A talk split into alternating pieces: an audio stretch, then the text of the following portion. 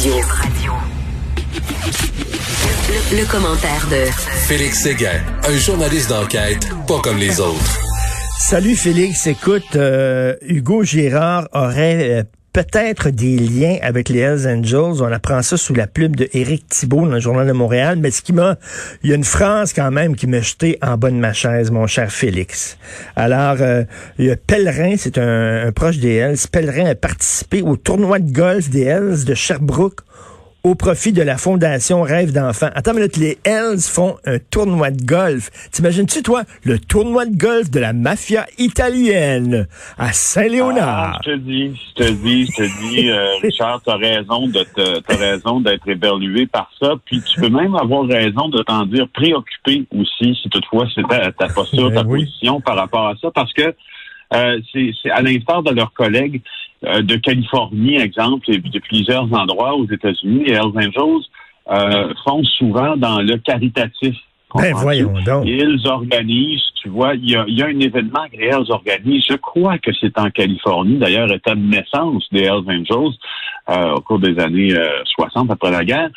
Euh, c'est c'est la grande race dans le Walmart. Alors, tu vois des Hells Angels là, qui se présentent dans les magasins à rayons et qui, qui dévalisent, entre guillemets, là, qui achètent mais des jouets, des jouets, des jouets là, euh, à, à ne plus savoir euh, qu'en faire. Et ils vont finalement les distribuer aux enfants malades, aux gens dans le besoin, etc.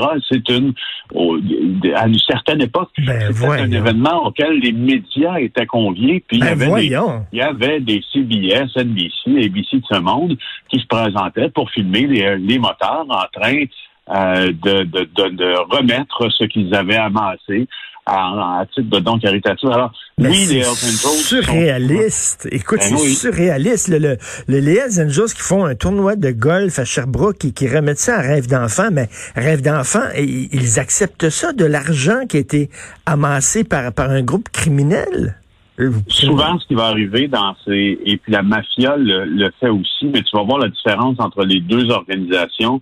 Euh, souvent, ce qui arrivera quand les Hells Angels vont recueillir de l'argent pour remettre à rêve d'enfant, euh, le chèque ne proviendra pas nécessairement d'un membre en règle des Hells Angels. euh, et donc, on va garder un bras de distance entre ceux qui ont amassé l'argent puis Ouais. celui qui va remettre l'argent à la fondation pour pas que les fondations puissent se dissocier justement de l'organisation qui lui donne Mais les sous. Ça arrive mais- souvent. La mais- mafia fait ça, mais dans le plus grand des secrets. Exemple, moi, j'ai j'ai eu des sources euh, dans, dans le monde criminel dans le passé qui donnaient des milliers de dollars, euh, exemple, aux fondations hospitalières, comme celle du Children, dans le cas de la personne dont je te parle, mais jamais en personne, par, par euh, des personnes interposées. Par le biais des personnes interposées. Écoute, euh, même, même, pas que ces euh, dons-là soient publicisés. Il me semble que c'est important ce que je veux te dire. Ah, Regarde la grande différence entre la mafia et les motards. Les Hells Angels, ça leur fait plaisir que ces dons-là soient publicisés.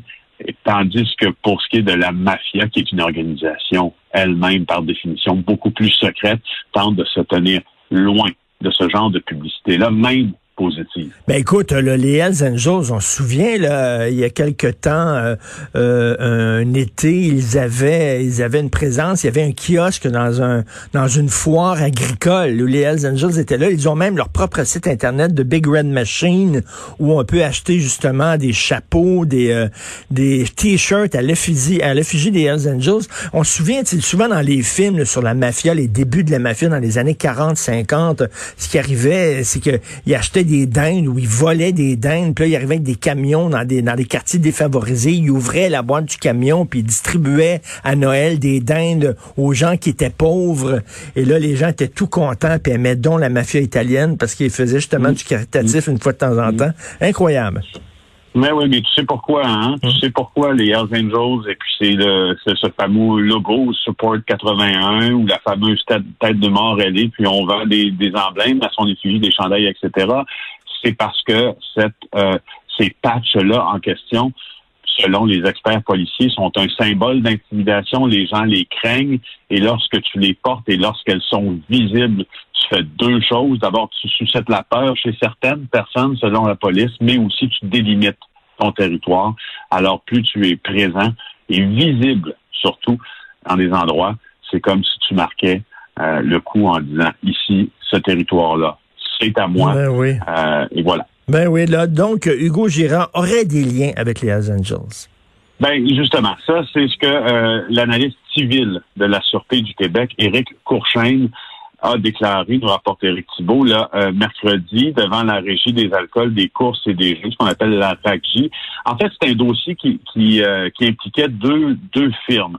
La firme New Era Fighting et Promotion et son président Yann Pellerin. Eux, ils sont devant cet organisme-là, la RACJ, pour organiser continuer à organiser des galas de boxe et euh, d'arts martiaux mix, ce qu'on appelle la MMA, dont les Hells Angels, d'ailleurs, sont des grands fans. Alors, cette analyse-là a témoigné, puis euh, il s'est dit préoccupé de l'intégrité de la firme, donc de la compagnie, à la suite d'une enquête de sécurité que lui-même a fait à la demande de la RAGJ. Et ce qu'il a révélé, l'analyse Courchain, c'est les liens que le promoteur de New Era, qui s'appelle Pellerin, dont on a parlé, euh, c'est lui qui a fondé la firme, hmm. et Hugo Girard. Girard, tu le connais, on le connaît, tout le ben monde connaît Hugo Girard, ancien policier de Gatineau, euh, qui, qui, qui, qui, qui, était un des plus grands hommes forts du Québec et du monde. Lui était actionnaire de la firme Appellerand, 50% Sauf que là, il n'y a plus d'intérêt, Girard, dans ça, mais il est toujours administrateur euh, de cette firme-là. Le centre d'entraînement qu'Hugo Girard possède à Saint-Jean sur Richelieu en Montérégie était appelé avant le Pro Gym. Euh, il abrite également, selon cet analyste-là, les activités d'une compagnie liée au moteur. Donc là, tu comprends que la compagnie qui, qui, est liée au moteur euh, en question, elle s'appelle ProBox. Puis euh, les actionnaires de ProBox, ben il y a des des membres en règle, Claude Pépin, Luc hmm. Gauthier, un ancien des Jokers de Saint-Jean, c'est quand même, alors le même le gérant et l'ancien président du gym est considéré dans une relation des Alors, ben oui, alors l'ancien gérant du gym, en, fait, euh, le gérant du gym qui a été condamné, reconnu coupable pour euh, possession de plusieurs milliers de comprimés de stéroïdes. Moi, je suis convaincu Hugo Girard n'a jamais pris de stéroïdes. Moi, je suis sûr que tout ça est naturel. Mais en tout cas, bref. Euh, écoute, oui, c'est des liens quand même. Est-ce que ça va? Est-ce qu'il va perdre des contrats à la télévision? Parce que c'est un ben, animateur très connu. C'est ça. Je sais pas. Je sais pas quelle sera la réception du, public à cette nouvelle-là, puisque Hugo Girard semble être euh, comme on dit, avant, comme, comme on écrit parfois les, dans les rapports de renseignement policiers, avantageusement connus ou favorablement connu euh, du public, puis aimé, bref, et tout ça. Euh, sauf que c'est une posture difficile quand tu euh, quand tu signes un document à côté duquel il y a le nom de personnes qui sont liées au moteur criminel. Mais il faut comprendre une chose.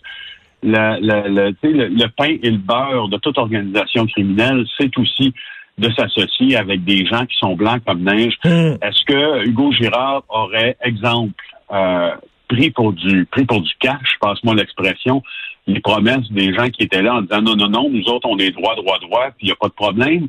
Et s'il a fait ça, a-t-il fait preuve d'aveuglement volontaire?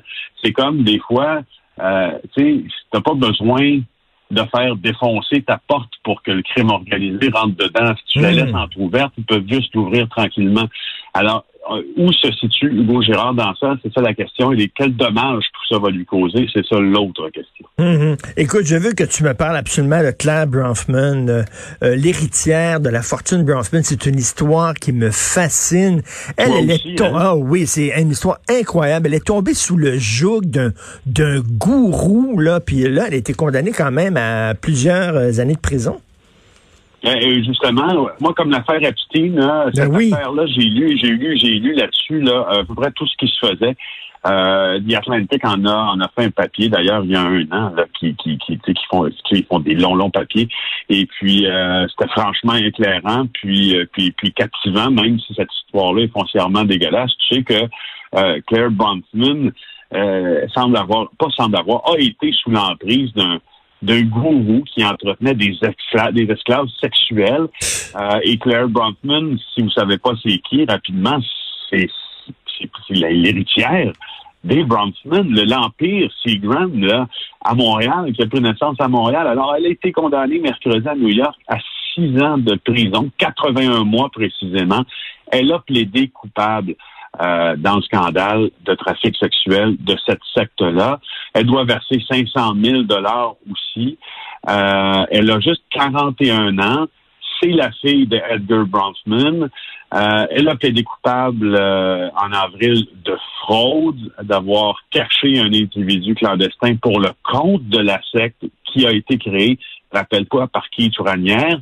Et, euh, et pendant ce temps-là, jusqu'en juin 2019, il a été, lui, trouvé coupable d'avoir entretenu un harem de 15 à 20 esclaves sexuels elle, elle n'a pas de lien avec l'esclavage, mais ce qu'on comprend, c'est qu'elle est en train de dilapider une partie de sa propre hmm. fortune pour soutenir ce gourou-là. Euh, ça, la fortune créée par les gens de qui qui, qui le suivaient dans ses patentes de, de qui Tranière, le gourou dans ça, est estimé à 210 millions de dollars. Alors, il a vraiment réussi. Et c'est quoi? Il, lui, euh, ce, qui, ce, qui, est fascinant dans cette histoire-là, on dirait, il semble y avoir, puis je, je, je réfère à, de vieux articles, là, il semblait y avoir un vide spirituel chez plusieurs personnes qui étaient ultra friquées, qui avaient ben, beaucoup d'argent et c'est là où il entre en, c'est là où il entre en jeu. Et c'est ça qui est intéressant, c'est des gens, tu sais qu'on dit la, la, l'argent fait pas le bonheur, mais tu le vois, c'est des gens qui ont grandi dans des milieux extrêmement fortunés, mais qui avaient visiblement pas d'amour, énormément de confort, tout le confort matériel dont on peut rêver, mais un vide spirituel, comme tu dis, un trou à l'intérieur, et ce gars-là s'immisçait là-dedans, et c'est tous des, c'est des grands manipulateurs, et là, euh, ils se mettait chum. Ça me faisait penser à, Patty Hearst. Tu te souviens qu'il avait été enlevé par une gang de terroristes et qui est devenu ami avec eux autres puis qui faisait des hold-up avec eux autres?